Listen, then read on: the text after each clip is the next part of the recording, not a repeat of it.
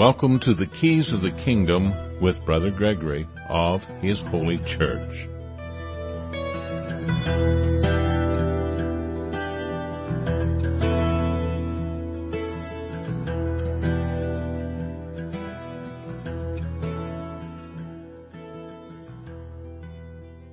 Welcome to Keys of the Kingdom. I'm Brother Gregory, and we're going to talk again about the Kingdom of God. And we're going to talk specifically about how the Kingdom of God actually works. What is its structure? What is the way? People think the Kingdom of God is where you go when you die, and that's just not what Jesus said. Jesus said the Kingdom of God is for the living. It was at hand. He says, I'm going to take the kingdom away from you, to the Pharisees who were running the kingdom of God on earth at that time. And he was going to give it to another group who were going to bear fruit. Because whatever the Pharisees were doing, the Pharisees and the political parties that were in power at that particular time in Judea, which was the kingdom of God on earth. I mean, the citizens considered themselves to be all children of God. He said those people were going to have the kingdom taken away from them. And it was going to be given to another group that would bear this fruit. And, of course, we see him appointing the kingdom to his apostles getting together with at least 120 other in the upper room, and then getting together with thousands and thousands of Jews who accepted Jesus Christ as the Christ, Jesus, the Christ, the anointed, the king, the highest son of David. Then they began to work daily in the temple, rightly dividing the bread from house to house, spreading the word of how the kingdom works from house to house. And they actually formed a network of Christians, followers of Christ. That's what Christians were. They weren't called Christians until later. They were still called Jews at that time, when the Christian Jews who were in Rome were evicted from Rome because they were doing something different than all the other Jews. There's about 14,000 families that were evicted from Rome under Claudius.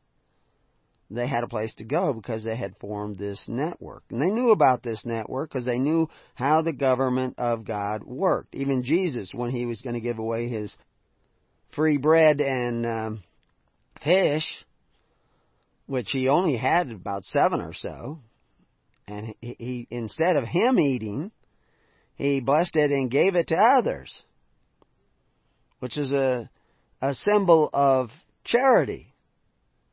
Just like Alexander the Great, he wouldn't drink the water that they brought for him until everybody drank first. But before Jesus was to distribute these few loaves and fishes, he told everybody to sit down in groups of 50. Well, where did that number 50 come from? Why 50? Well, everybody knew it. This was probably Tabernacles. This is why they were out in the country. They're all camping out, listening to Jesus way out there in the wilderness. And he tells them to sit down in groups of 50. Just get them all organized in groups of 50. How do you do that? Well, you get to go together an organization of 10. And then 5 groups of 10 is 50. So you end up with 10, 50s, hundreds, and thousands. So Jesus required that they get organized, self-organized, in these groups of 10s and 50s before he was to take what was to feed him and give it away to them. And next thing you know, they got enough for everybody. That's the kingdom of God. That's how the kingdom of God works. That's the mechanics of it. The spirit of it has to do with sacrificing what you have for the welfare of others. Don't expect in any way, shape, or form that anybody should sacrifice for you, you know, like send you $30 or send you $100,000 until you're sacrificing for others. Because that's the way That's the way the kingdom works. And people who say, well, why should I give to them? Well, you don't have forgiveness in your heart. You don't have love in your heart. You don't have Christ in your heart, if you're even asking that question. And with a certain spirit, anyway. You might ask that question. It's just a word question. But what's the spirit that's moving you? Today is, I don't know, was it the day after the inauguration or whatever? And of the President Trump. So you can figure out what day this is if you hear this in a recording much later. And the news is full of pictures of the inauguration. It's also full of pictures of people rioting in the streets. Now, I don't know any of these people that are rioting personally. I know people who know people that are rioting in the streets. I know people who are demonstrating in the streets against Trump, because I do know a few people who actually voted for Trump, or know people who voted for, voted for someone other than Trump, like Hillary, I guess. I myself don't believe that Donald Trump is your salvation. I don't think he's going to save you or America or anybody else. Maybe a nice guy, may have good intentions. Saul was a nice guy. The problem in America isn't who is president, although there may be some evidence as to who we are by who we elect. But the problem is the spirit that is moving in the people. And what you're seeing out there, and I just sent a note off to the network. Everybody should be a member of the network. Everybody should be a member of the Living Network, which is different than the email networks. But I just sent a message out on that email network that was talking about I'm not even sure how to say it, Kristallnacht, which is the Night of the Broken Glass, or Crystal Night, they called it. And it was an event where the Nazis went out, the brown shirts went out and began to break windows, protesting Jews. And, of course, they blamed everything on the Jews, which was, the banking people. It is true that a lot of the banking people in Germany were Jewish. But they weren't, they don't get to their windows, so they go out and break the windows of people, with little restaurants and bookstores and what have you. There was a bank that had windows shattered in this demonstration in Washington, D.C., and there was a Starbucks that had windows shattered. Well, Starbucks supported the other candidate. I don't think Starbucks supported Trump, at least from my memory. I don't know who the bank was. I think it was Bank of America or something. But anyway, they're breaking glass. What they're doing is, they're tipping over garbage cans, and they're punching people, and they're just demonstrating violently, which is called rioting, not really demonstrating. And what you're seeing is the spirit of the Nazis, the brown shirts, who were socialists, democratic socialists. And so how does that spirit come about in us? Because this is, I can't save the world. The world is headed for its own destination, and I can't even really save you, but you can find salvation if you look into your own heart and make room for Christ. And what has gotten into the heart of the socialist, the person who thinks that, rich people should give up money. Some young girl was on the news, and she had three things that in her organization they wanted: all student loans canceled and paid for by the government. And they wanted on all jobs on student campuses, the menial jobs even, all to a minimum of $15 an hour. And there was something else they wanted. I can't remember what it was. I guess eventually all college would be free. Everybody who wanted to go to college, which is a little crazy. I would assume they mean everybody who can keep up the grades and go to college, pass the test, gets to go to college for free. And these are her three demands of her organization. Well, the guy asked her, who's paying for this? And she says, 1% of the wealth in America is in the hands, or half of the wealth in America is in the hands of 1% of the elite. And they can pay for it. Well, the reality is that if you took all the wealth, 100% tax on the top 1%, you couldn't even support the welfare programs of the United States. You know, and I hear people talking about, why does America rate so many children in poverty in America more than any other country? We have a higher rate of poverty in America for children in poverty than we have in countries all over the world. We rank one of the highest for children in poverty. Well, it's very simple. What we call poverty in America is wealthy in most of these other countries. These kids in poverty in America aren't in poverty in relationship to the rest of the world. They may be in poverty in relationship to what we have in America. I heard a statistic the other day that so far in food stamps, and I don't know if this is a yearly figure. I can't hardly believe this is a yearly figure, but who knows? But it's comes from a guy named Wolf, who's usually pretty accurate in his research. But it was $8.5 billion in food stamps has been spent on soda, soda pop. You know, soft drinks. Soda pop for you people in Minnesota and Wisconsin. I don't know what everybody else calls them. But that's incredible. That's incredible. I don't drink that kind of soda. I mean, I might have a pop once in a great while. But very uncommon. Usually a ginger ale or something like that. But, and actually we make our own ginger ale sometimes. My daughter does anyway, and if she does, I get a little bit of it. So, but we make it ourselves, and I guess we're poorer than the poor. It's crazy. In the United States, there really hardly is any really poor people by world standards. You know, by the really impoverished country standards, we're doing really good. But what is the answer? And I heard somebody else talking, being interviewed this morning, and they were talking about how Trump is going back the other way because a lot of these people are talking about not so many giveaway programs. But how did we take care of the poor before all of America, I mean all of America went down the socialist road? Because we're all down that road now.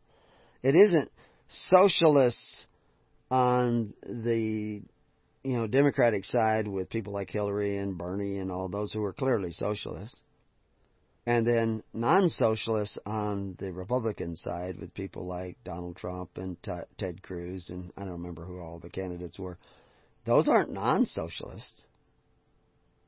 Because public school is socialism, Social Security is socialism, Medicare, Medicaid are socialism, health care by government taxation is socialism. It's all socialism on both sides of the equation. And what I'm saying is that this spirit that we see of rioting and breaking glass and trying to intimidate other people in society with a violent, you know, name-calling and accusations and even violence in the streets is of a certain spirit. It's a spirit of archism. It's a spirit of ruling over other people, whether you want to rule over the rich or the middle class. I mean, what's happened today is the middle class. The rich do pay a lot of taxes. But it's the middle class that really pays most of them and have received the biggest burden of taxation. And most of that taxation has nothing to do with providing benefits. It has to do with paying interest, which has to do with the fact that the people in America and people all around the world do not keep the Sabbath. Because you do not keep the Sabbath because you got a lunar calendar. You do not keep the Sabbath because you count 7 days. You do not keep the Sabbath because you don't go to work on one particular day. You keep the Sabbath because you work first and earn the rest you take. Today in the world, people do not work first and earn what they take. they go into debt. Anybody in debt, any nation in debt is not a Sabbath-keeping nation. Any people in debt is not Sabbath-keeping. Write that down, okay? I know a lot of people aren't going to like that because they think, oh, it's the day. It's a magic day. We count. We have the special calendar. We have the special way of figuring what day is the Sabbath, and that we're going to keep that day holy because we're not going to do any work on that day. We're not going to make anybody else do any work on that day.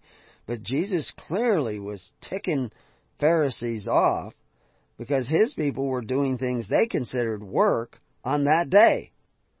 But what Jesus wasn't doing is borrowing against tomorrow. What you do is borrow against tomorrow. And that's what Sabbath keeping is really all about. So all the Seventh-day Adventists who are in debt haven't got a clue what they're doing. All the Messianic Jews who are counting with their 7-day calendar or their lunar calendar haven't got a clue what they're talking about if they're in debt. And if they're a citizen of the United States expecting any kind of benefit from the United States government or any other government, Australian government or any other government, which is provided by men who call themselves benefactors but are actually exercising authority one over the other. In other words, extracting either funds or borrowing against the future of your children and your neighbor, you're not following Christ. You're not a Christian, and you're fooling yourself. And if you expected to have me tickle your ears, you got another guess coming, because that isn't what it is. If you are dependent upon the benefits of men who exercise authority to take care of yourself and your family or anybody else, your parents, you need to turn around and go the other way. That's the answer. Now, I'm not saying you can do that in one day. I'm not saying that you're supposed to just like throw all those things, all those benefits away and starve in the street. But you need to count the cost. You need to turn around, put your hand to the plow, and head down the narrow path of the kingdom. And that's what we're here to talk to you about, what that narrow path looks like. It does not look like socialism. Doesn't look like electing men who exercise, a better benefactor who exercises authority. It's not that answer. That is not the answer. That's still a rejection of God. Saul was a great guy, but the power that he was given corrupted him. I'd be surprised if the power given in the presidency does not corrupt him and all the 4,000 people he just hired to change governments. And probably thousands more. We hear about a lot of other people talking about quitting the government who are working in civil service because Trump is the president now. And they may. A lot of the people who said they were going to leave the country haven't left the country, so they may not. So the point is the solution is Christ. And that's what you need to be seeking. And so what does that look like to seek the solution of Christ? Now, a lot of people don't like what I have to say. A lot of people have come to our network, and then they get to a certain point, and then they kind of abandon all the people that are gathering in the network, and that's their choice. I would not be surprised is at that Feast of Tabernacles where Jesus was going to give away those loaves and fishes when he said everybody had to organize themselves into groups of 50, in other words, 10s and 50s. That which is the tradition of Israel to do that in all things. It wasn't just Jethro's trying to figure out how to resolve the courts. You have to remember the Levites were a part of the court system. They were the appeals courts. That's what the cities of refuge were. We've gone through that. There's a whole webpage that explains how the cities of refuge works. I've added to that page in the last couple of weeks. I've added to the page on what the Levites were doing. And we're going to be talking about that. And we're going to be talking about denominationalism. Because people are dividing themselves off. They're abandoning one another because of denominationalism. They have named what they think the church looks like. And of course, I could be accused of doing the same thing. But Christ appointed the church. Christ is the denominator of the church. And we need to understand that. And we need to understand what that means. And we're going to look at that. We're going to look at it in great detail. We're going to go through it step by step to find out how Christ's church actually worked. How the kingdom of God, because that's what he was doing. He was appointing the kingdom of God to these apostles. How does that actually work in real ways that not only will change my life, but maybe even change me?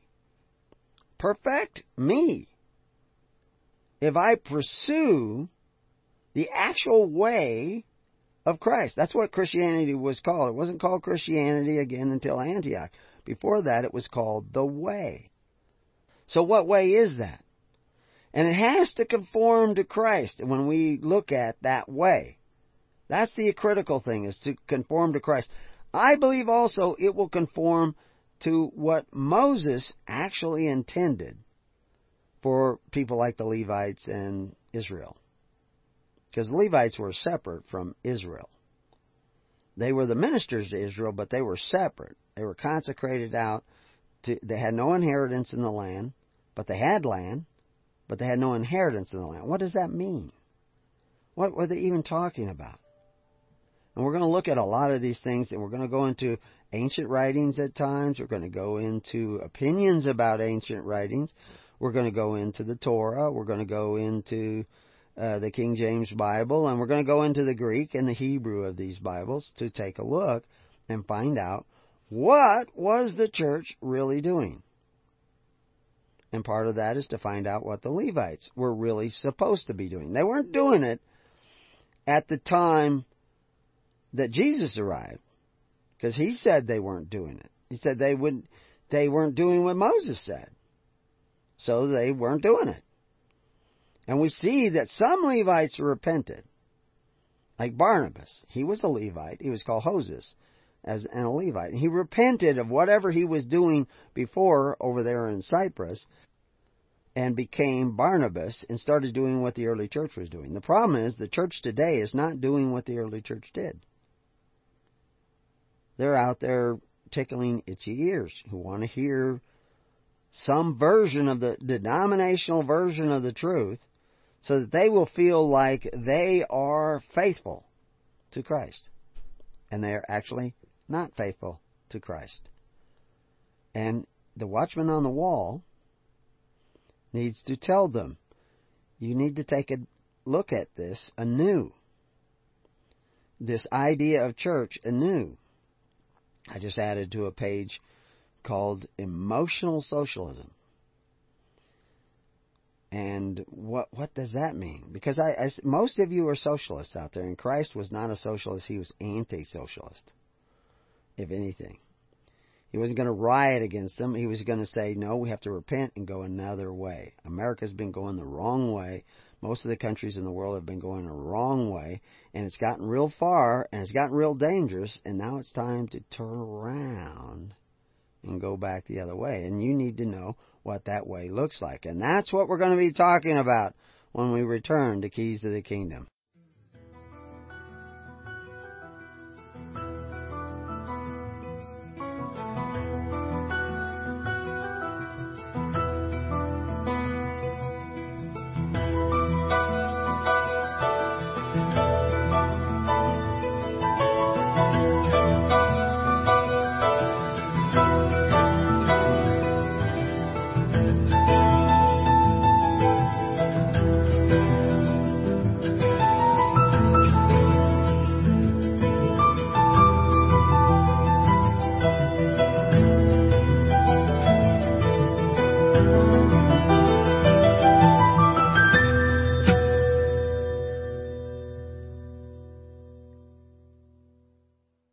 Welcome back to Keys of the Kingdom. So, the kingdom is a government.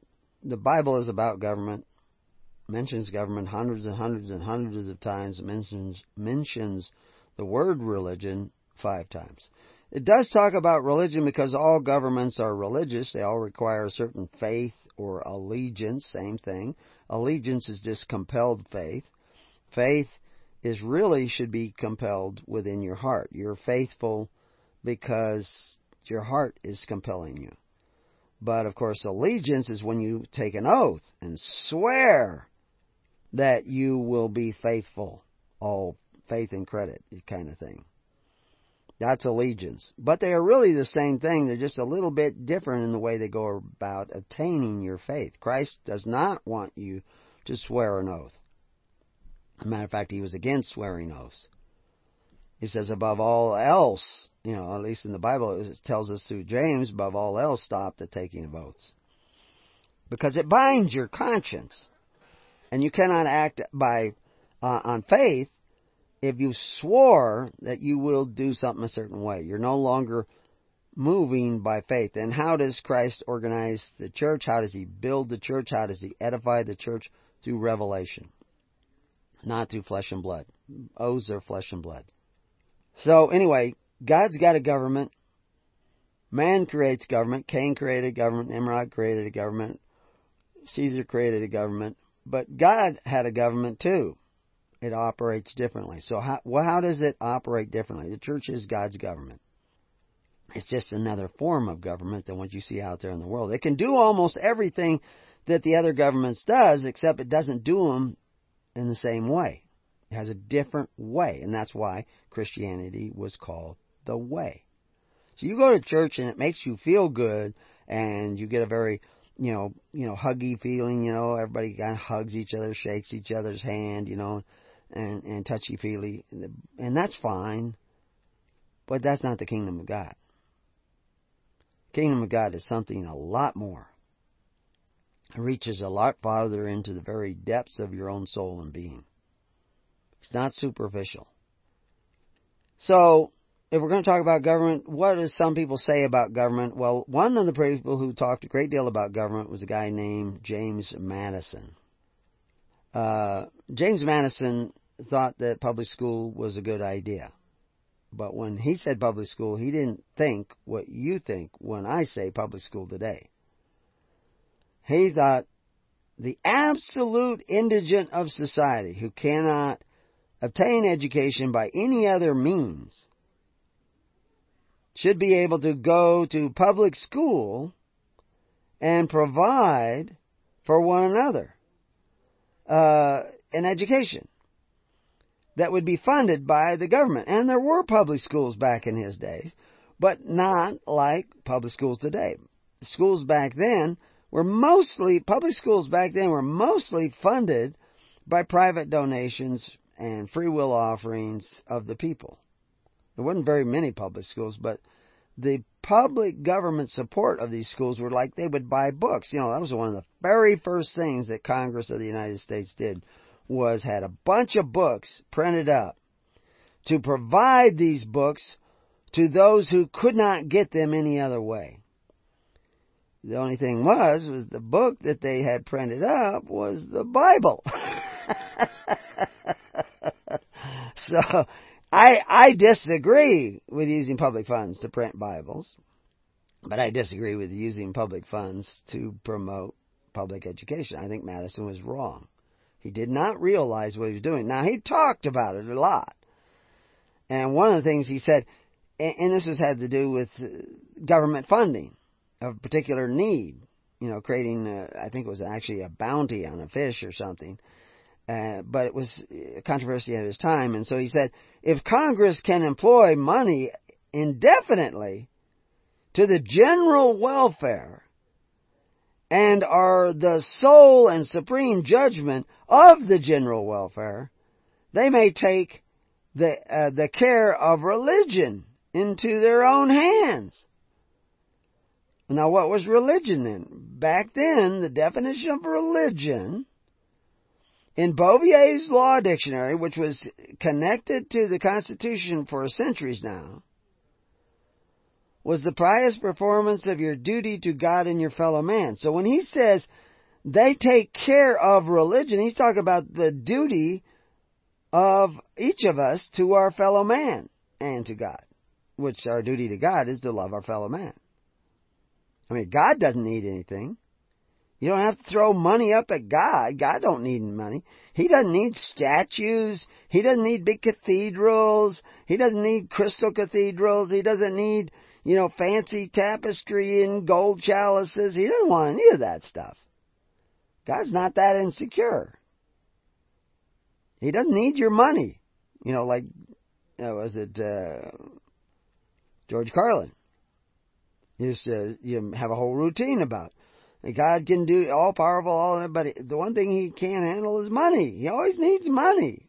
No, he doesn't always need money. You need to help one another. Now, that may inquire into the use of money. It may require the use of money. It may require the use of giving sheep and food and what have you. But God doesn't need any of that. He's not going to eat any of that. You need to take care of one another. And that's what religion was the way in which you took care of one another. And we've shown this over and over again, what they were doing in the temples of Rome and how that all worked. And we got lots of articles on it, and you can go read those. But anyway, when Madison is saying, they may take care of religion into their own hands if Congress can employ money indefinitely to the general welfare. They may appoint teachers in every state, which of course is what they do. You can pick a teacher, but he has to be certified. And if he's not certified according to federal standards, you don't get federal money. He says every state, every county, and parish, and pay them out of their public treasury. Federal government does that. It's called revenue sharing. They may take into their own hands the education of children. They have. Establishing in like manner schools throughout the Union. They have. He's saying if Congress can employ money indefinitely to the general welfare, these things will take place. He's talking against these things taking place. They may assume the provisions of the poor. They have. They may undertake the regulation of all the roads other than post roads. They have. And they actually are regulating, even closing what they call post roads, which we may talk about. We actually have talked about in other shows. We have an abundance, hundreds and hundreds of hours of audios that go into the details of your own history and how this relates to the Bible, how it relates to the gospel. And you can take them along and put them in your car, put them in your phone. Just go to, go to the websites, join the network, ask them how to do this. And there are people that are more savvy about it than me. But anyway, Madison is going on warning you here. In short, everything from the highest object of state legislation down to the most minute object of police, which of course they have. By what? Revenue sharing. Where do they get the revenue? If Congress can employ money indefinitely to the general welfare. He was talking about not doing that, warning you not to let them do that. And of course they have. He said, would be thrown under the power of Congress. All these things would be thrown under the power of Congress, and of course it has. Where the power of Congress to be established in the latitude contended for, it would subvert the very foundation and transmute the very nature of the limited government established by the people of America. Now, actually, I have a problem with that last line, because the government of the United States was not established by the people. They were not a party to that government, not originally. And if you go read our book, free online, Contracts, Covenants, and Constitutions, you will show that this is what the government stated, that the people were not a party to it. And that we, the people, did not include the general population of America. And it was never put to a vote. It wasn't them who established the United States government. But now, since then, lots have happened. You're all U.S. citizens now. You weren't U.S. citizens before. You all have been partakers, and your parents before you have been partakers of these benefactors who exercise authority. You've eaten at their table. And Paul tells you this, David tells you this, Proverb tells you this, that their table is a snare. And the covetous practice of desiring all these benefits of education, police, roads, all these things at the expense of your neighbor through men who call themselves benefactors but exercise authority. These covetous practices would make you merchandise. It has. You are merchandise. And you cannot undo that by your belligerent claimants in person. You can't just claim your way out of bondage. You've gone into bondage. If you want to get out of bondage, you have to repent. You have to think a different way. That's very critical. This is the instruction from Christ. Now, we just heard from, James Madison. He also said the whole future of American civilization has been staked not upon the power of government, but upon the capacity of each and all of us, the people, to govern ourselves according to the 10 Commandments of God. Which, of course, Jesus did not do away with the 10 Commandments. He said, they are all encompassed in 2 commandments, to love God and to love each other. To love your neighbor as Christ loved you. This is the 10 Commandments. If you're doing that, you're going to keep the 10 Commandments. If you're not keeping the 10 Commandments, you don't really love your neighbor as yourself. So if you desire any of those benefits, free education like that girl wanted, student loans paid for by your neighbor, rich or poor, if that's what you want, you don't want to keep the 10 Commandments. You are engaged in covetous practices. Whether the math works out or not doesn't make any difference. It's a covetous practice. You will become merchandise. Now, one of these days, you will realize that you've become merchandise and you won't like it. And a lot of people are starting to realize that and they don't like it. And they protest. Well, lots of luck with that. Christ did not say protest and seek the kingdom of God. He said repent and seek the kingdom of God. Matter of fact, he said resist not evil. You seek righteousness, and you'll be way better off than resisting evil. But the problem is, you're not righteous yourself. You can't really do much about the guy next door, but you can do something about yourself. You are not righteous. You haven't been acting righteous. Your parents haven't been acting righteous. They've been going to church, and they may be really nice guys. But you've been a bunch of greedy, covetous socialists. Social Security is a socialist program. Welfare is a socialist program. All these things are socialist. Now, I'm not saying you're a sinner because you're involved in them. I'm saying because you're a sinner, you're involved in them. There's a little difference there, a little difference. So what we want to do now is turn around. What do we do to go back the other way? We've already gone down the road of unrighteousness quite a ways, for generations now. How do we get back? And one of the keys to understanding that is to understand Christ. And one of the keys to understanding Christ is to understand what the Levites were really supposed to be doing. Because what the Levites were really supposed to be doing, they were supposed to be doing what the altars of Abraham were doing before them. And what Melchizedek was doing before them. Because we're supposed to be organized according to the order of Melchizedek, but Moses did not organize the Levites in any way different than that. Believe it or not, that was his intention. Now, the interpretation of what the Levites were doing is all over the board. But so the interpretation of what Christ was doing is all over the board, which is why you have 40,000 different denominations. So I can't get rid of those denominations, and I have no interest in getting rid of those denominations. I have an interest in finding out what the denomination of Christ is. Christ is the common denominator of His church. Now, His church is a specific institution.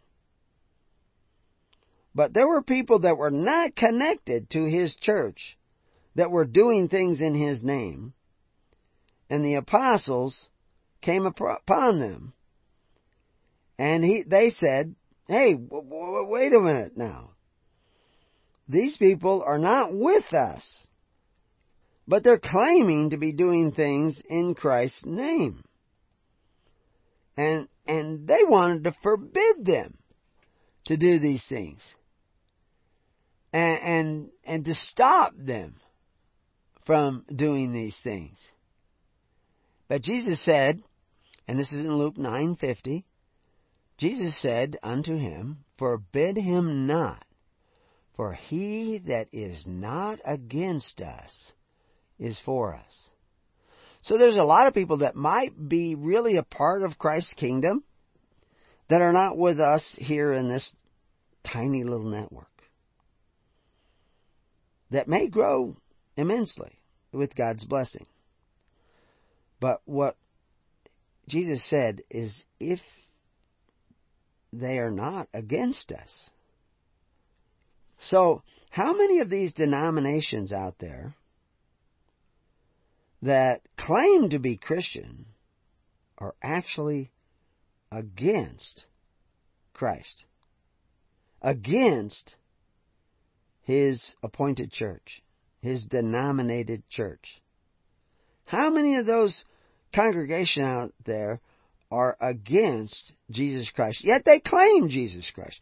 Well, of course, we know also quotes from Jesus' own mouth that many will say that they're coming in His name, doing these great things in His name, but He says, get ye from me, I know you not. So we know, and He doesn't say a few, He says many. So there may be many denominations out there, and of course, denominations are not saved. It's individuals. But there are many denominations out there that actually claiming to lead people to Christ may be leading people away from Christ. Claiming to be leading people to the kingdom of God are actually leading people away from the kingdom of God. And I can tell you right now, without going through any big long list, any religious denomination who says it's okay to desire benefits from men who call themselves benefactors but exercise authority one over the other are not for Christ. They're against Christ, because Christ said it was not to be that way with you. So if they say it's okay to be that way with you, then they are not Christian. They are against Christ, and Christ already forbade it. I don't have to forbid it. Christ already forbade it. He says it is not to be that way with you. And most of these churches out there think it's okay to pursue. They actually even have lists in their ministry of government agencies you can go to get benefits from men who exercise authority one over the other. And that is Antichrist. Boy, wow. Now, note when I first stated that, I said those who desire those benefits. You may need to take those benefits today, because you're going to starve to death without them. You may freeze to death. I don't want people freezing to death out there in the middle of the street. But I can't take in everybody who's out in the street. But we can take in an awful lot of people who are actually seeking the kingdom of God and His righteousness. So those who want to come together to serve. And so, actually today, just before the program started, I was removing people from what we call our personal contact minister list. And before the day's out, I'll probably remove a couple more. And we've notified everybody for a year at least, I would think, that if you don't join a congregation, you cannot be a personal contact minister, because it's clear you don't want to do what the job of a personal contact minister is, because the job is to help people gather together, to organize in those 50s that Jesus said. You have to organize in these 50s, or I'm not going to give you any of these bread and fishes. That's people skip that. It's right there in the text, where they had to all organize and sit down. To even say sit down, they're not just talking about you have to be with your butt on the ground, that you have to be sitting down. They're talking about set yourself in groups of 50. And the way they set themselves in groups of 50 is 10 people got together, and they were in a group of 10, and then the 10 got into a group of 50. 5 groups of 10 is 50. You know, last time I checked, that's how it works. Now, did he spell all this out in these books and, you know, go there and you have to go? No, he didn't. But it's in there, in the Bible. You know, I was pointing out to somebody, you know, when Jesus said, you know, when Moses told people they all had to have a sword, he also told them that they had to have this little spoon digging device on the hilt of their sword so that they could dig their latrine with this hilt in the sword, this little spoon-like shovel in their sword, because he didn't want them just defecating on the ground, because there was this problem of passing parasites around and disease around, and so you had to dig your latrine. And that was an important thing to Moses. He talks about it. It's all part of the, and then you had to wash your hands, and you had to wash your feet, and everything, and all this stuff. It's all about hygiene. It wasn't magical. It was just get off the bacteria and the parasites that were infesting the people in those days, which we've talked about. We've talked about Canaan, how it was infested with parasites from pork. And they, you know, the whole food laws had to do with good health practices, common sense. There was a reason for this. It's not magical. There's a reason for it. And there are many levels to that reasoning. But anyway, the point is that when Jesus said, if you don't have a sword, sell your coat to go get one, because the sword is more important than your coat. That's what he was telling his apostles. People try to tell me those are eating utensils. I don't think so. I don't think so. Because evidently Peter cut off somebody's ear with it right away, and that was no butter knife. So, anyway, the point is, Jesus didn't say that they had to have a hilt on their sword handle, right? That you could dig your latrine with. He didn't. We don't see him saying that. Now, he might have said it. They didn't record every little word that Jesus said. We know that there were a lot of things that Jesus talked to these guys about, that he lived with them for 3 years. You know, they didn't have TV, so they sat up at night around the campfire talking about a lot of different stuff. It's not all in the Bible. You gotta connect the dots and fill things in a little bit. Because you could actually argue that we can now defecate on the ground. We don't have to dig a latrine because Jesus didn't say we have to have a hilt on our sword. That's how silly people get. And that is silly, and I hope nobody goes that far, but that is just as ridiculous as it gets, because they can't connect the dots. Why can't they connect the dots? Well, why didn't Jesus spell all these things out in great detail so that we, people who study the Bible, could go and read his specific instructions on every single thing, from our latrine to how we sit in groups and all this kind of stuff? Why didn't he do that? Because that's not how he builds his kingdom. That's not how he edifies the kingdom. Not how he builds his church. He builds it through revelation. And if you really have a heart for Christ, you will start to see the pattern and put things together. If you don't, you won't see any better than those anarchists, fake anarchists, running around in the streets, smashing windows.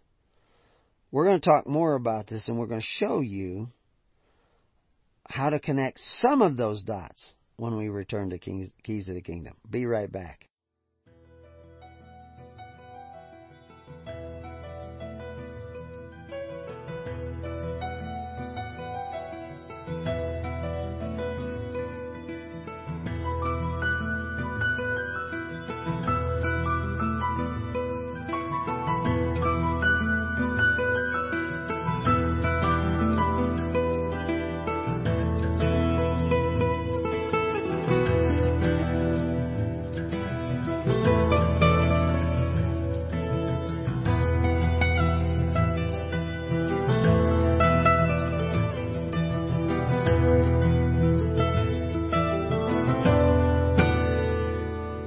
You have been listening to The Keys of the Kingdom with Brother Gregory of His Holy Church. For more information on the educational ministry provided by His Holy Church and Brother Gregory, including services, counseling, lectures, books, and other audio materials, please write to His Church at Summer Lake, Box 10, Summer Lake, Oregon, 97640. You can also find us on the web at www.hisholychurch.net.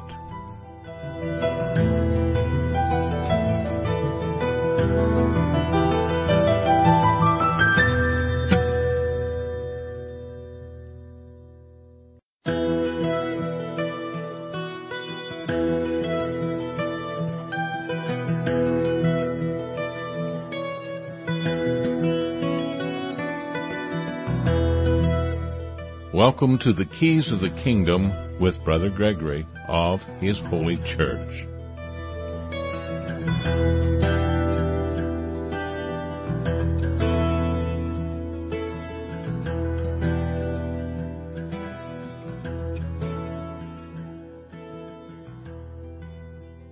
Well, welcome back to Keys of the Kingdom. And so we're going to be really talking about some of the structures of those keys of the kingdom and how they fit into the lock that unlocks your prison that you now dwell in, your bondage that you now dwell in. Christ came to set you free.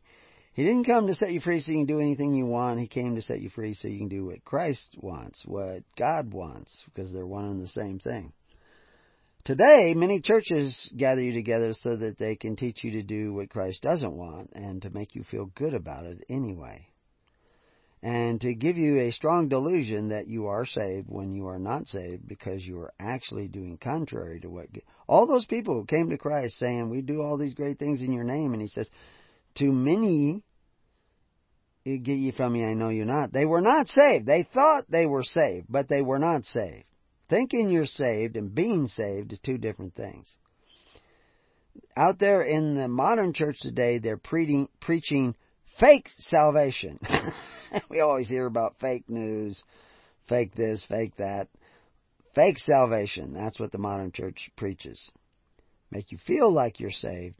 Emotionally, you feel like you're saved. That's that emotional socialism. Makes you feel good, but it isn't true. It isn't real. It isn't the salvation that Christ offers. And we need to understand that. We need to reject that. We need to reject the ways of these people who think that that is the way of Christ. It is not the way of Christ. It is contrary to the ways of Christ. So, anyway, we're going to take a look at the early church, and one of the ways we're going to approach this is to take a look back at the Levites. And one of the reasons why is because the early church fathers, what they call their church fathers, writers, you know, like Jerome. Jerome said the church's job was identical to that of the Levites. He said that the elders, the bishops, the ministers, everybody, they were to do what the Levites were supposed to do back then. Well, why? Are we supposed to pile up stones and kill sheep and set them on fire? Well, like I said, a lot of the Jews at the time of Jesus Christ, mostly amongst what we call the Essenes, looking back in history, they didn't call themselves that, but that Essene-type community did not believe in animal sacrifice, where you pile up stones, killed sheep, and set them on fire. They didn't believe. They read the Torah. They did Passover. They did Tabernacles. They did all these holidays. But they thought that the Pharisees' interpretation of animal sacrifice was a fiction and a fraud.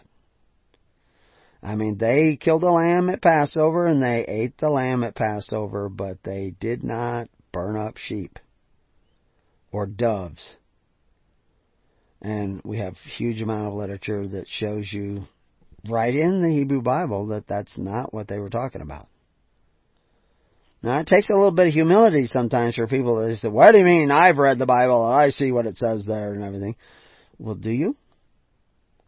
Or are you some of those many that think they know what the Bible says, know what Christ said, and don't?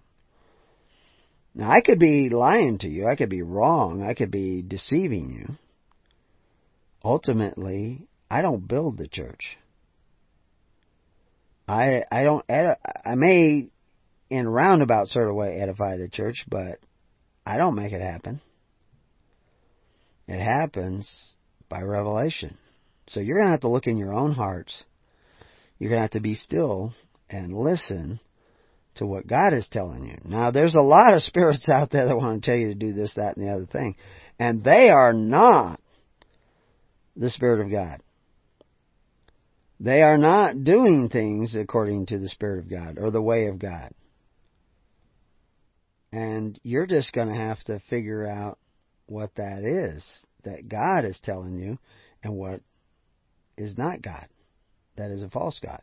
Because, see, most of the churches, like I say, are out there, the denominations that are out there are saying it's okay to go to the government, the men who exercise authority one over the other, and pray for their benefits, apply for their benefits, even though they can only provide for you by taking away from your neighbor. And, of course, in all these governments now, they don't just take away from your neighbor, they take away from your neighbor's children. So in all these governments, they curse your children and your neighbor's children with debt, because none of these governments are Sabbath keepers. All of them are operating in the red, all operating in debt. They're just not Sabbath keepers. I don't care. All these people who look to these governments are not Sabbath keepers. They're taking one from another. And they're taking from the future generation, because they're operating more and more in debt. So anyway, what's the solution? Turn around, go the other way. What does the other way look like? And this is what we're going to be talking about. We'll go all the way back to Numbers 18:6. It's one of the first places in Numbers where they start talking about Levites. And it says, "And behold, I have taken your brethren, the Levites, from among the children of Israel.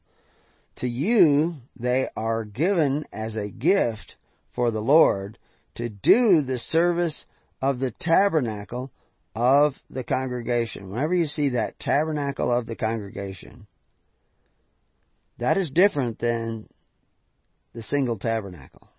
It's the tabernacle of the congregation, which is the tents of the congregation. Because the congregation, remember, God had freed the people from a government called Egypt, which was considered a government of bondage. He had freed them from that. But he also freed them from the benefits of that government. No more free straw. No more leeks and onions. I think life got hard seeking the kingdom of God, because that's what they're doing out there in the desert, wandering around for 40 years. They were seeking the kingdom of God. But the kingdom of God is not a place. It's within you. But those hard times help bring them to the knowledge. Even the reason God hardened the heart of the Pharaoh so that all the Israelites would go through these plagues of Egypt. They went through these plagues of Egypt to learn something. You're going to get to learn the same lesson. Isn't that great? Isn't that wonderful? You all are going to go through the plagues of Egypt again, so that you can learn the lessons that the Israelites needed to learn. They'd lived in a social welfare state for 400 years. You haven't lived in there for 400 years. I hope that God doesn't allow, at the rate you're headed, you're not going to make it 400 years. But at least for the last 100 years, maybe more, you've been in this social welfare state. You got a long ways to go back, because you've been busy, busy people. So anyway, the Levites, from amongst the children of Israel, he was going to take them. They were going to belong to him. To you they are given a gift for the Lord. Now, they are and given as as, the word as is not in the original text. What's in the text is you given gift for the Lord to do the service of the tabernacle of the congregation. Now, it may mean to you they are given, but it may mean that when you give a gift to the Lord, you give it to them. Because there's no way you can send a gift up to God. You know, what do you throw it up in the air? It doesn't work that way. It's talking about these Levites belonging to God. He's taking them for himself. He's separating them out. He's sanctifying. Sanctifying, separating, same thing. He wasn't creating a sovereign group. He was creating a servant group. Sovereign. Definition of a sovereign is someone who is a supreme ruler. Maker of laws. They're not making laws. They are servants. God makes the law. So God is still sovereign with the Levites being his servant. They don't make laws. They're not a legislature. They didn't have a Sanhedrin that were passing statutes. They didn't. That's not what they were doing. That's what the Pharisees were doing, but that isn't what they were doing, the Levites. In 18:8 we see, "And the Lord spake unto Aaron, Behold, I also have given thee the charge of mine heave offering, of all the hallowed things of the children of Israel, unto thee have I given them by reason of the anointing," Meshach, "and to thy sons by an ordinance forever." Forever. Now, let's go back a step when we mention Aaron. Aaron was the brother of Moses. Aaron wasn't the high priest until Moses said he was. Because in truth, the power of the high priest and the power of the Pharaoh, the power of the king, was all in the hands of Moses, arranged by God to be in the hands of Moses. And Moses decided not to rule over the people, but to set them free. They called Moses, Moses, not for the same reason they called Pharaoh Moses, because at that time, Tutankhamun was the Pharaoh. A lot of people will argue that, but it has to do with Egyptian chronology. But they said, we call him Moses because he was drawn from the water. We don't call him Moses because he rules over us, because that's not what he wants to do. He doesn't want to rule over us. He wants us to be free souls under God. But he also wants us to keep the Ten Commandments. Because he knows if you don't keep the Ten Commandments, you will not remain free souls under God. It's cause and effect. So, Aaron's power was because Moses gave it to him. God arranged that Moses was both high priest and king. Jesus was both high priest and king. And we've gone through that. I mean, the legitimate high priest at that time was really, I shouldn't say, maybe it depends on how you look at the word legitimate, but the real high priest at that time was John the Baptist, for a variety of reasons that go through in long dissertations on the subject. But Jesus did not go to the laver at the temple where Ananias' sons and son-in-law were high priests. There was an Ananias back then. This is historical Ananias. But he went out to John the Baptist to be baptized. He didn't go to the laver at the temple because the real high priest was John the Baptist. And John the Baptist thought Jesus was going to take his place. This is the one who is to come after me, to take my position as high priest. Later on, John the Baptist discovers that, oh my gosh, Jesus is to be the king. Not just the high priest coming after me. He is to be the king, and he actually sends messengers to ask Jesus, are you the one? And knowing who Jesus was before, he's saying, are you the one to be high priest and king? This is what he's asking. And of course, he says, well, go tell him what you see. Let him figure it out. He didn't connect the dots for John the Baptist either. Revelation was going to do that. And I'm not going to connect all the dots for you, but I'm going to connect a few more dots for you than you've had connected. I've been hoping more of you would start connecting the dots, but some of you are just struggling against it. And, you know, I've just produced a 6,000-word document that goes through a lot of this, and we will be revealing that as these shows go on, so you can read along. And then you can go back and listen to these again. But what I'm quoting you right now is not actually in that document. But that document links you to other documents that we've put together online, you know, about Levites and about abandonment and about all kinds of other things. And you just need to do a lot of praying and thinking and maybe studying to figure out what this is all about. So this whole Numbers 18:8 is talking about Aaron, behold, and these Levites were to be in charge of the heave offerings, of all the hallowed things of the children of Israel forever. Forever. But this is, remember, the Levites are just taking the place of the stones of Abraham, altars, and Abraham was emulating what Melchizedek was doing, who was the righteous king of peace, because if you even go all the way back to the days of Nimrod, they had the tens, hundreds, and thousands back there in the days of Nimrod. And we show that on our page on the tens, hundreds, and thousands.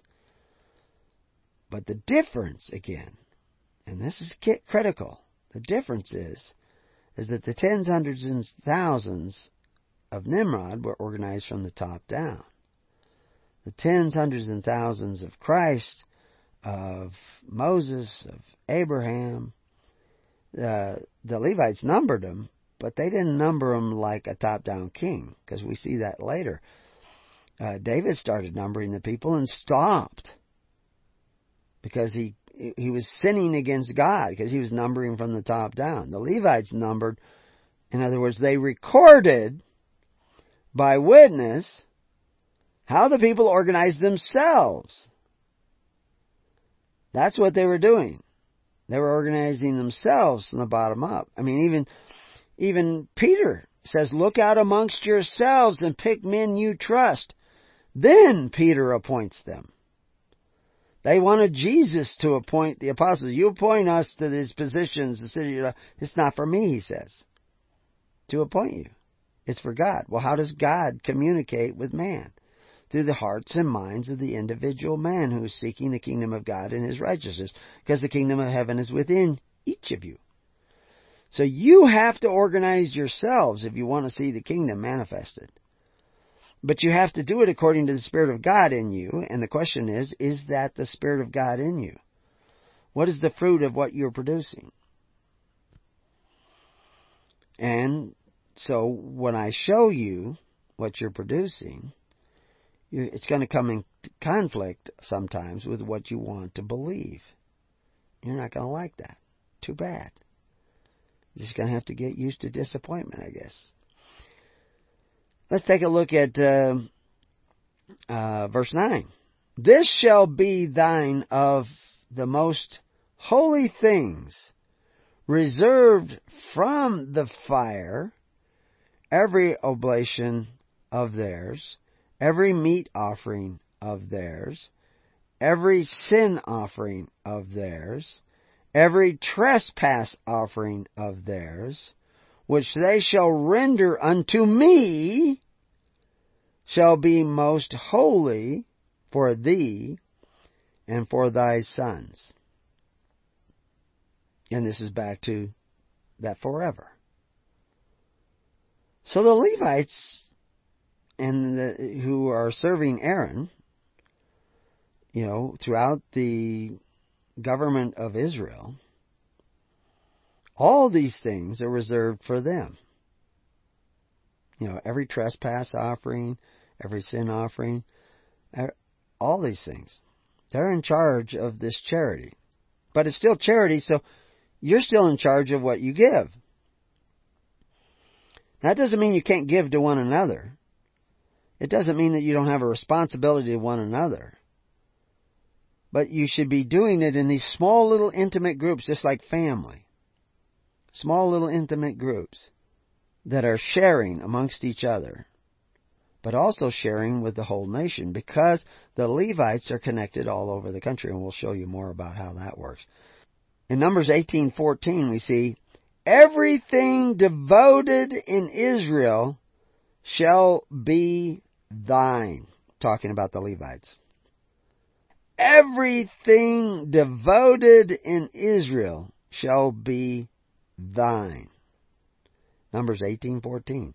Now that word devoted there, chet resh mem is the actual word that we're talking about. Chet resh mem. Resh has to do with authority. Chet is the original word. I'll let you guys go look that up yourself. Mem has to do with flow. So this is the flowing of authority, but it's not an authority over people, because the Levites were not forming a Congress or a Sanhedrin to make laws. They weren't sovereign to make laws and to tell you what you had to do here and what you had to do there. But they did have authority over what you gave them. And even on a local level, you have a needy person in your congregation, you should be giving by way of your Levite minister. And there's numerous reasons why this is. Very clever God is. Very clever God. If you give to an individual, and you certainly still can do that, but if you make a habit of you don't want to give through the minister, you only want to give direct, then the appreciation of your gift is also direct. What you're doing is helping out those who will love you back. You're creating a relationship of appreciation between you and the individual you're helping. And that's great for you and the individual you're helping, but it's not kingdom thinking. If you give it to the minister and the minister gives it, what the minister gives, he can only give because you gave to him and everybody else gave to him. So the appreciation is not directed just towards the minister, but to the whole congregation. It creates loyalty in the whole congregation. It makes the congregation a family of men without undermining the authority within the individual family. Just amazingly clever God is. I mean, that's just astounding. He's creating allegiance without an oath. He's creating faith in a way of charity rather than a way of force. He's creating invisible bonds between you and those other 9 members of your congregation. But just thinking congregationally is not thinking kingdom.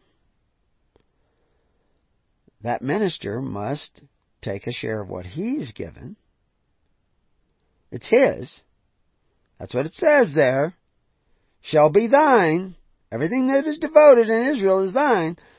He gets in, he receives $1,000 from his 10 family congregation, $100 from each maybe. Or maybe got 120 from this guy and 80 from that guy, whatever. And now some people say, oh no, tithing is only sheep. And we'll get into that later. We'll do it in units of numbers rather than, particular items. But he gets 1,000 units. Now he's got to take some of that in order to stay in tune with the plan. He's got to give some of that to his minister, because he's not a member of the congregation he serves. He's a member of the congregation of ministers he gathers with. He's the next group of 10. And so he will give to his minister. That's the way it works. And, of course, now 5 of these makes a 50, but 10 of these groups make 100. And so there's these other subliminal connections in this network of charity. So now, nobody's going to give to him unless he manages that devoted offering well and takes care of the needy in their congregation well. But they're not just this isolated little congregation. They're part of a kingdom. So he has to take some of that and give it to his minister. So he has to choose his minister well and be loyal within his own congregation of ministers, because what his minister receives, some of that may come down to these other congregations in time of need or catastrophe or distress. Again, more of those invisible, intimate bonds of faith and hope. Because there could be 10 families over here that suffer a tremendous disaster, flood, tidal wave, earthquake, whatever, that doesn't affect the other congregations because they're a little farther away. And they can help out. I always remember, and I've told the story before up here, what we call the Silver Lake Fire, happened many years before I was born, where half the town, more than half the town, were gathered together in a big kind of meeting hall, and it caught on fire. Somebody tipped over a lantern, and it was in front of the exit door, and people couldn't get out that way, so they started climbing out on the roof of the porch that surrounded this hall, because it was in the second floor where the fire started, and people died. People were burned. The porch roof collapsed. It was terrible. I mean, the fire spread rapidly. And there were all kinds of people injured, and riders went out right away to the next town and to the next town, and, you know, telling they needed help, and wagons were loaded up right away with blankets and bandages and food and water, and they took it up there, and they were helping people immediately. Because they didn't have any fire in the other communities, but that community was just devastated with injured and dead. And they came and helped them out. And that was just the way communities used to be. Nowadays, nobody goes. Oh, it's not our job. I mean, there was a fire down in Weed.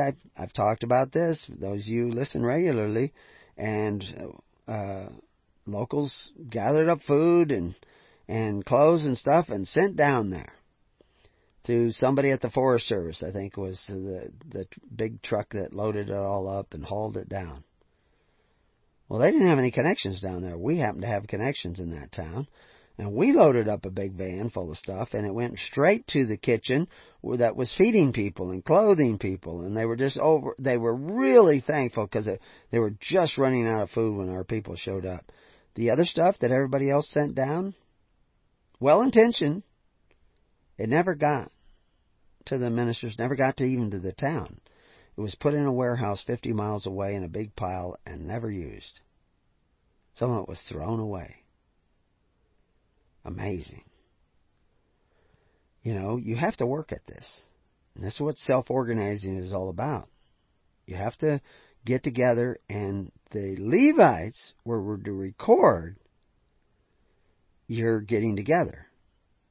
And we'll get into that eventually here too. I don't know, we'll have time for all of this.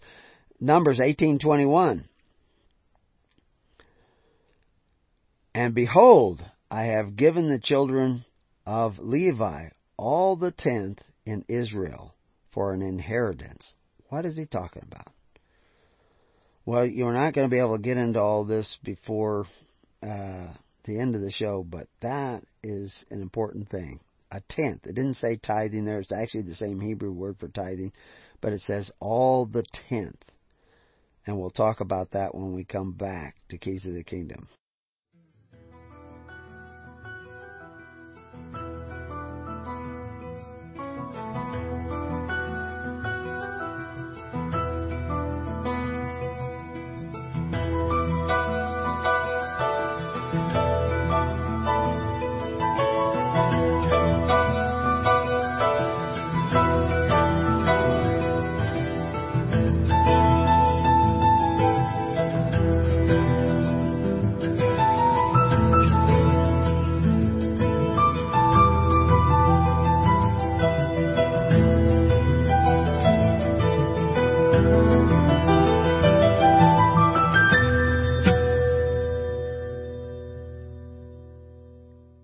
Welcome back.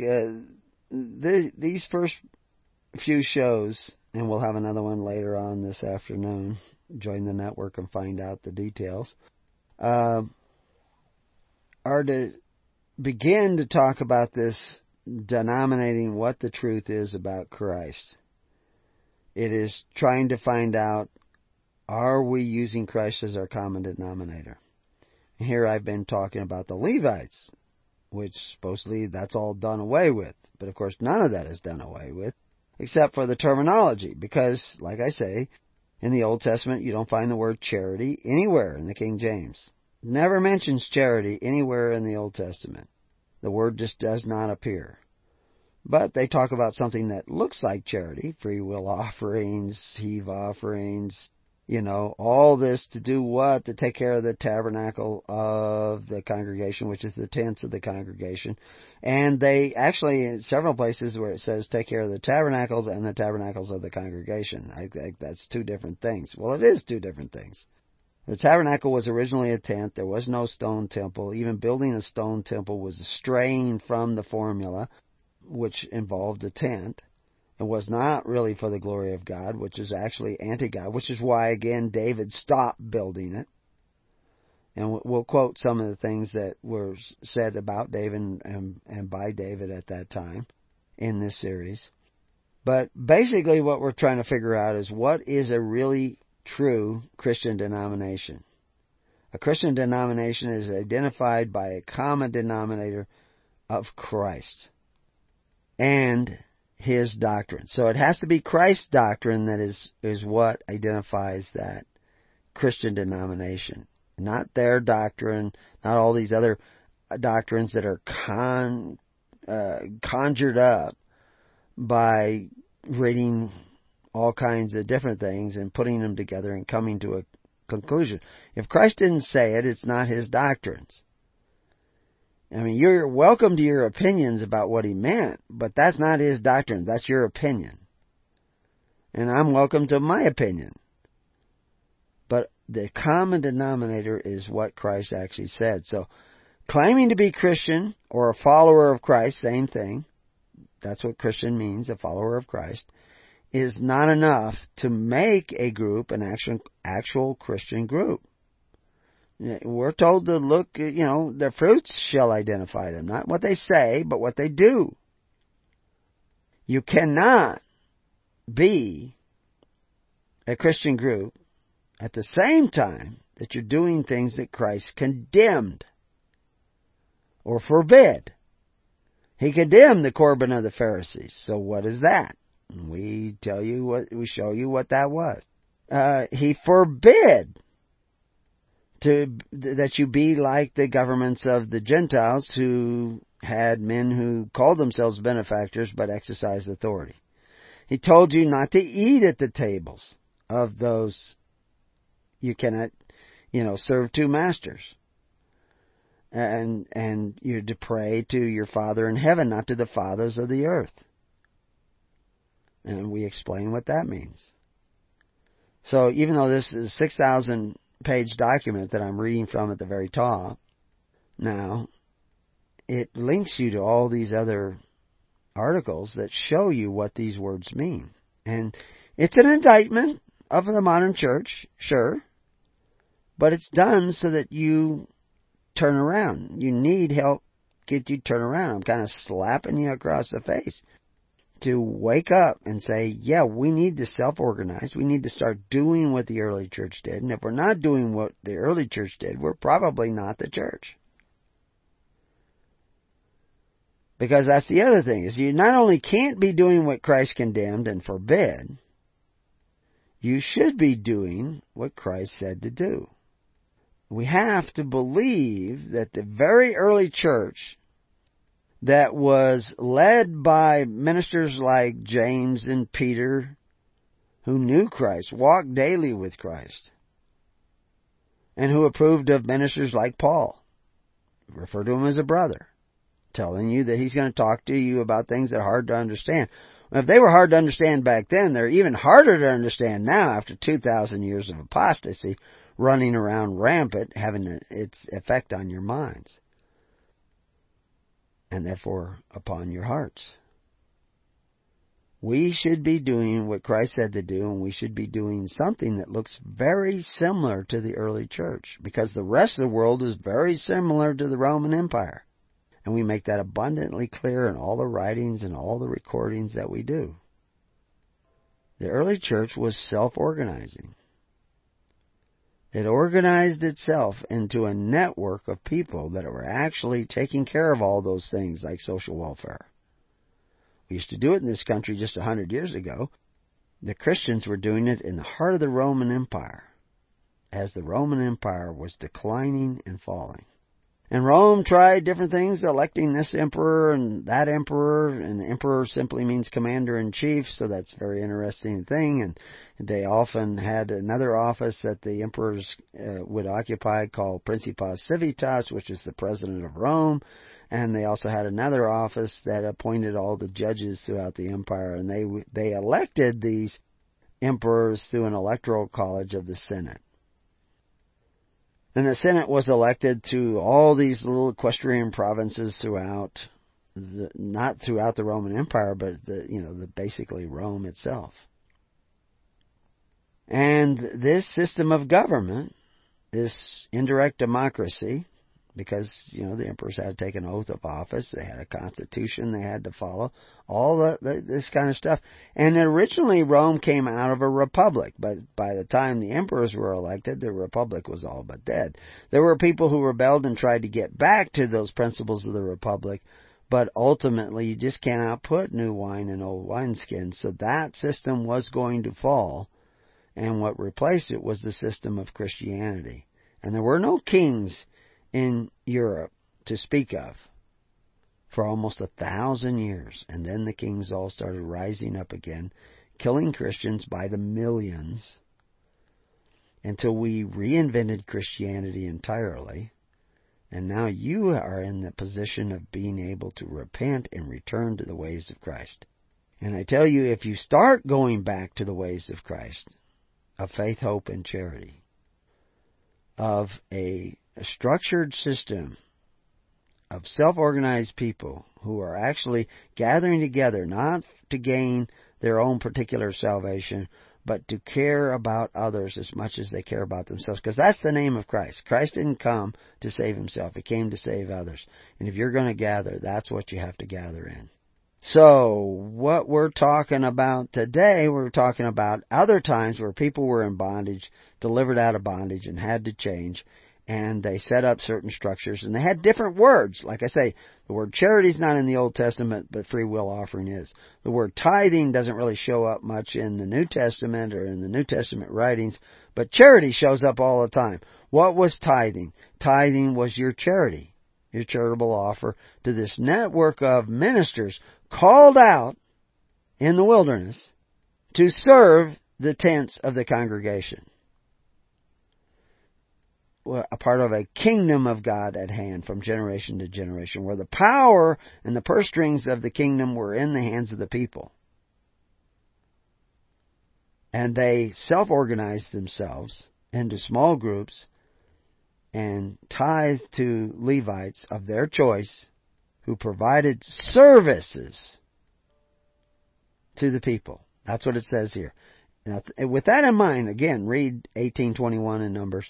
Behold, I have given the children of the Levite all the tenth in Israel. They had no inheritance in the land.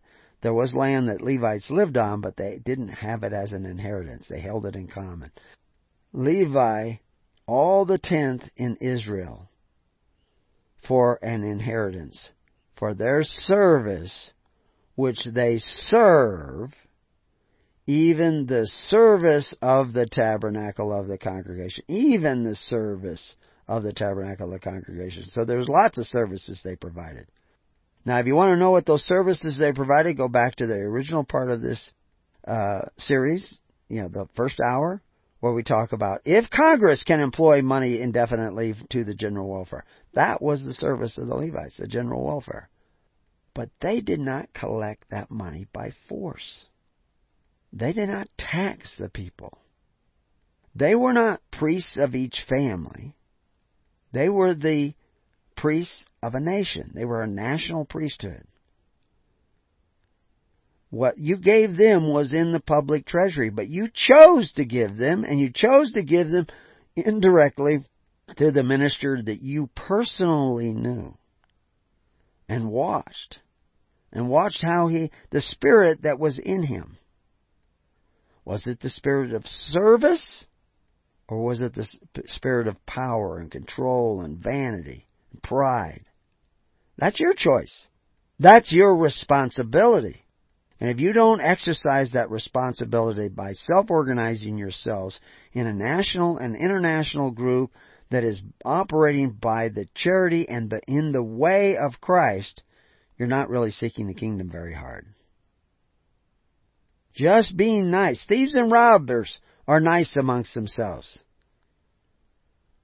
You know, the mafia, they'll kiss each other on the cheek even. They'll give each other hugs. They have real affection for each other. But they're still mafia. Kingdom's another spirit. And it bathes every corner and every courtyard of your personal temple. Every aspect of your life, your salvation is found in the kingdom and seeking that kingdom. Moses knew this. Moses and Christ were in agreement. Moses set up the Levites, the church in the wilderness, the same way Jesus Christ set up the church that he appointed. They both did the same jobs. They both had the same purpose, to set you free, to be free souls under God. But to be free souls under God, you must take on the responsibility of a kingdom that operates by faith, not force. A kingdom that operates by hope, not compelled allegiance. A kingdom that operates on love, not love of self, but the love of others and the love of God, who is the giver of life. That is what it means to seek the kingdom of God and His righteousness. To seek that alternative. And you can do that now without rebelling, without throwing away your ID cards and all this kind of stuff and crippling yourself so that you become a burden on everybody else. You can do that now by self-organizing yourself in a system of love and charity that actually has as its ultimate design to take care of all the needy of its society, and then even those strangers in their midst. And you will find a tremendous abundance amongst you if you actually repent and think that way instead of the way you've been thinking. Because the modern denominations are not teaching you the way of Christ. They're teaching you the way of Caesar. And they are the pagan temples of today. They claim Christ, but they take His name in vain because they are not actually gathering to set you free.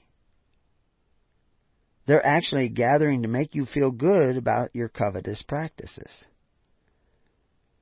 Madison said you had to keep the commandments, and the commandments include, thou shalt not covet thy neighbor's goods. So you cannot want any of the general welfare of men who extract that and provide for that general welfare by forcing the contributions of the people. You can't want any of that. You can't want any of the public education. You can't want any of the public treasury. You can't want the Medicare, Medicaid, and all that. Now, you may need those things right now because you may be old and retired and on Social Security. I don't know.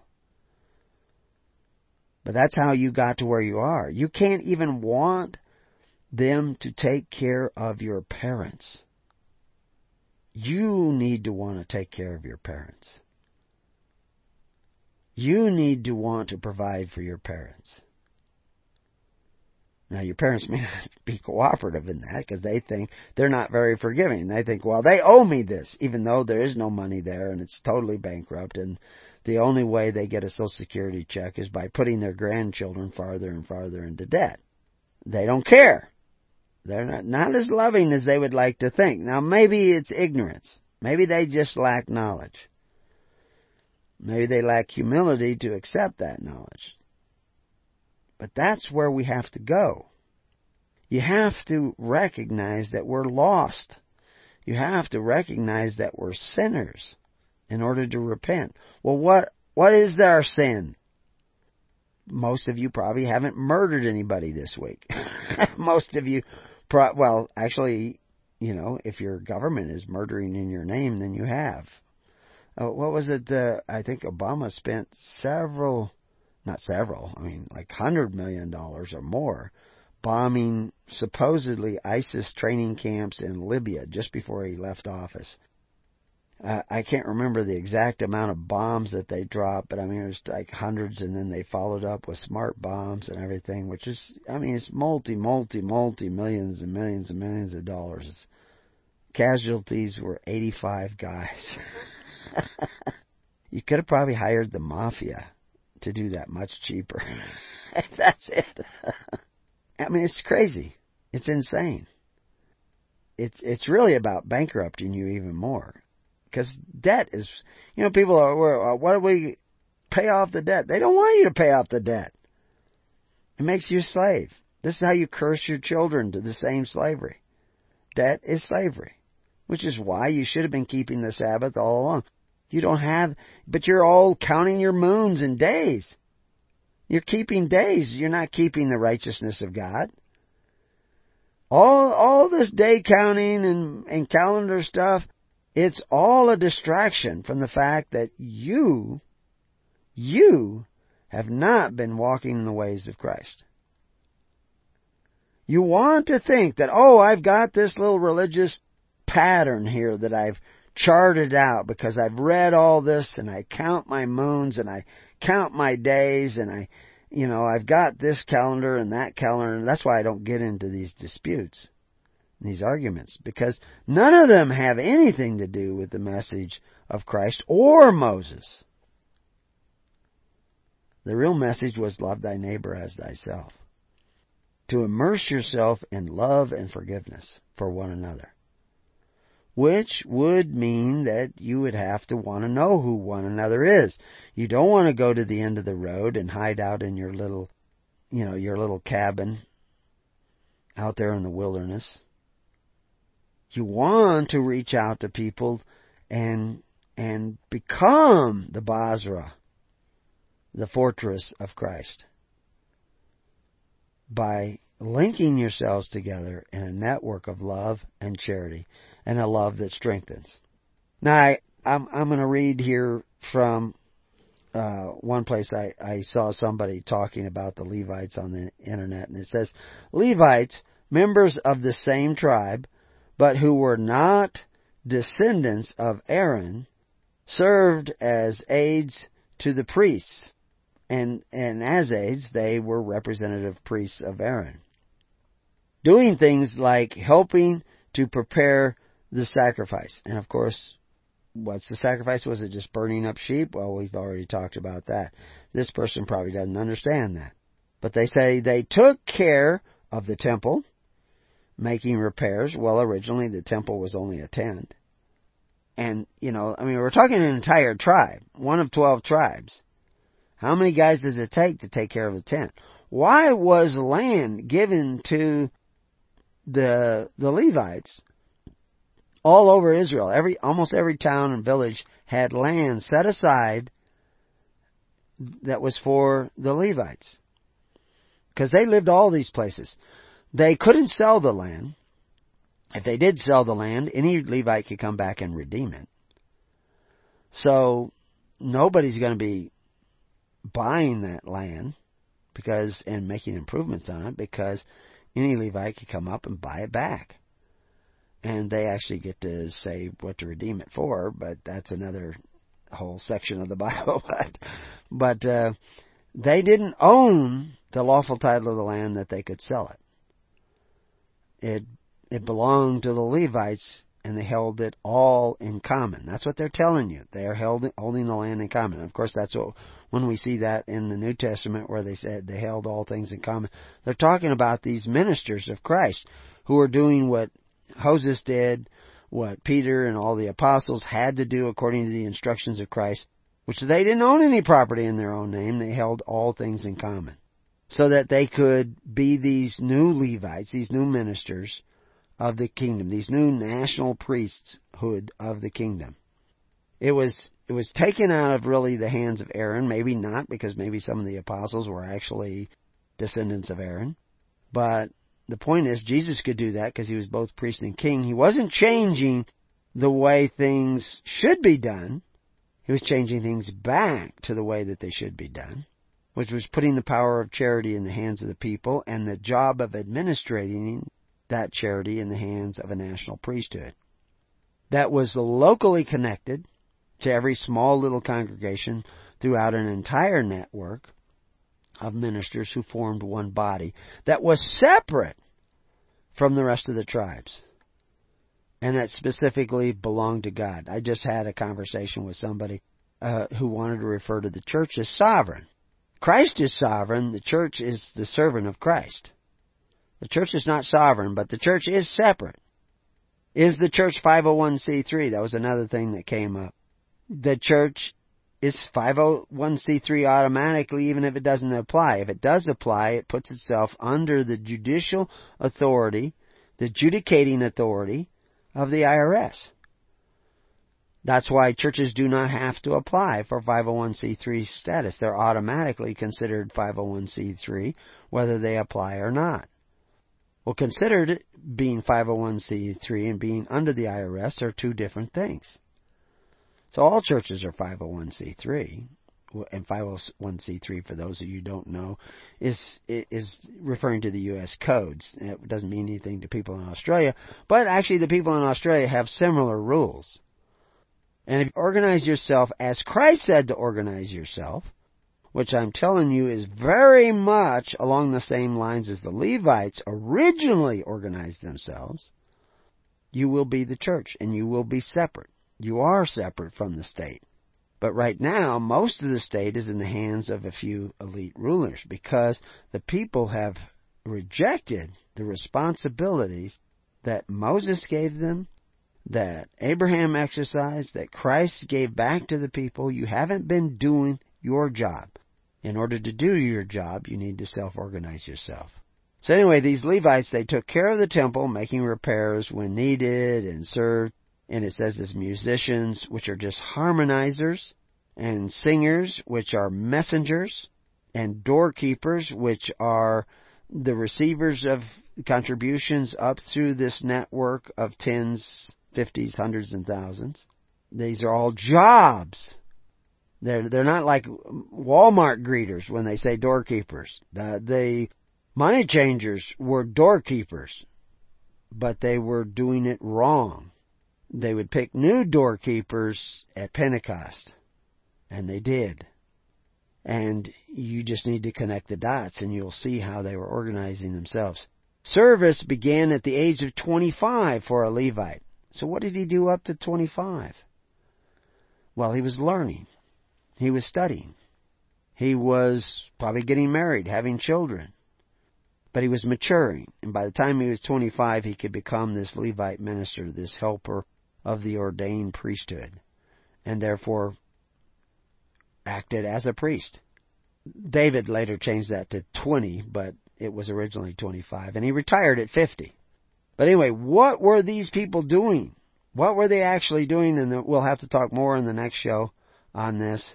So stay tuned to the series and join the network. Till then, peace on your house, and may God be with you. God bless.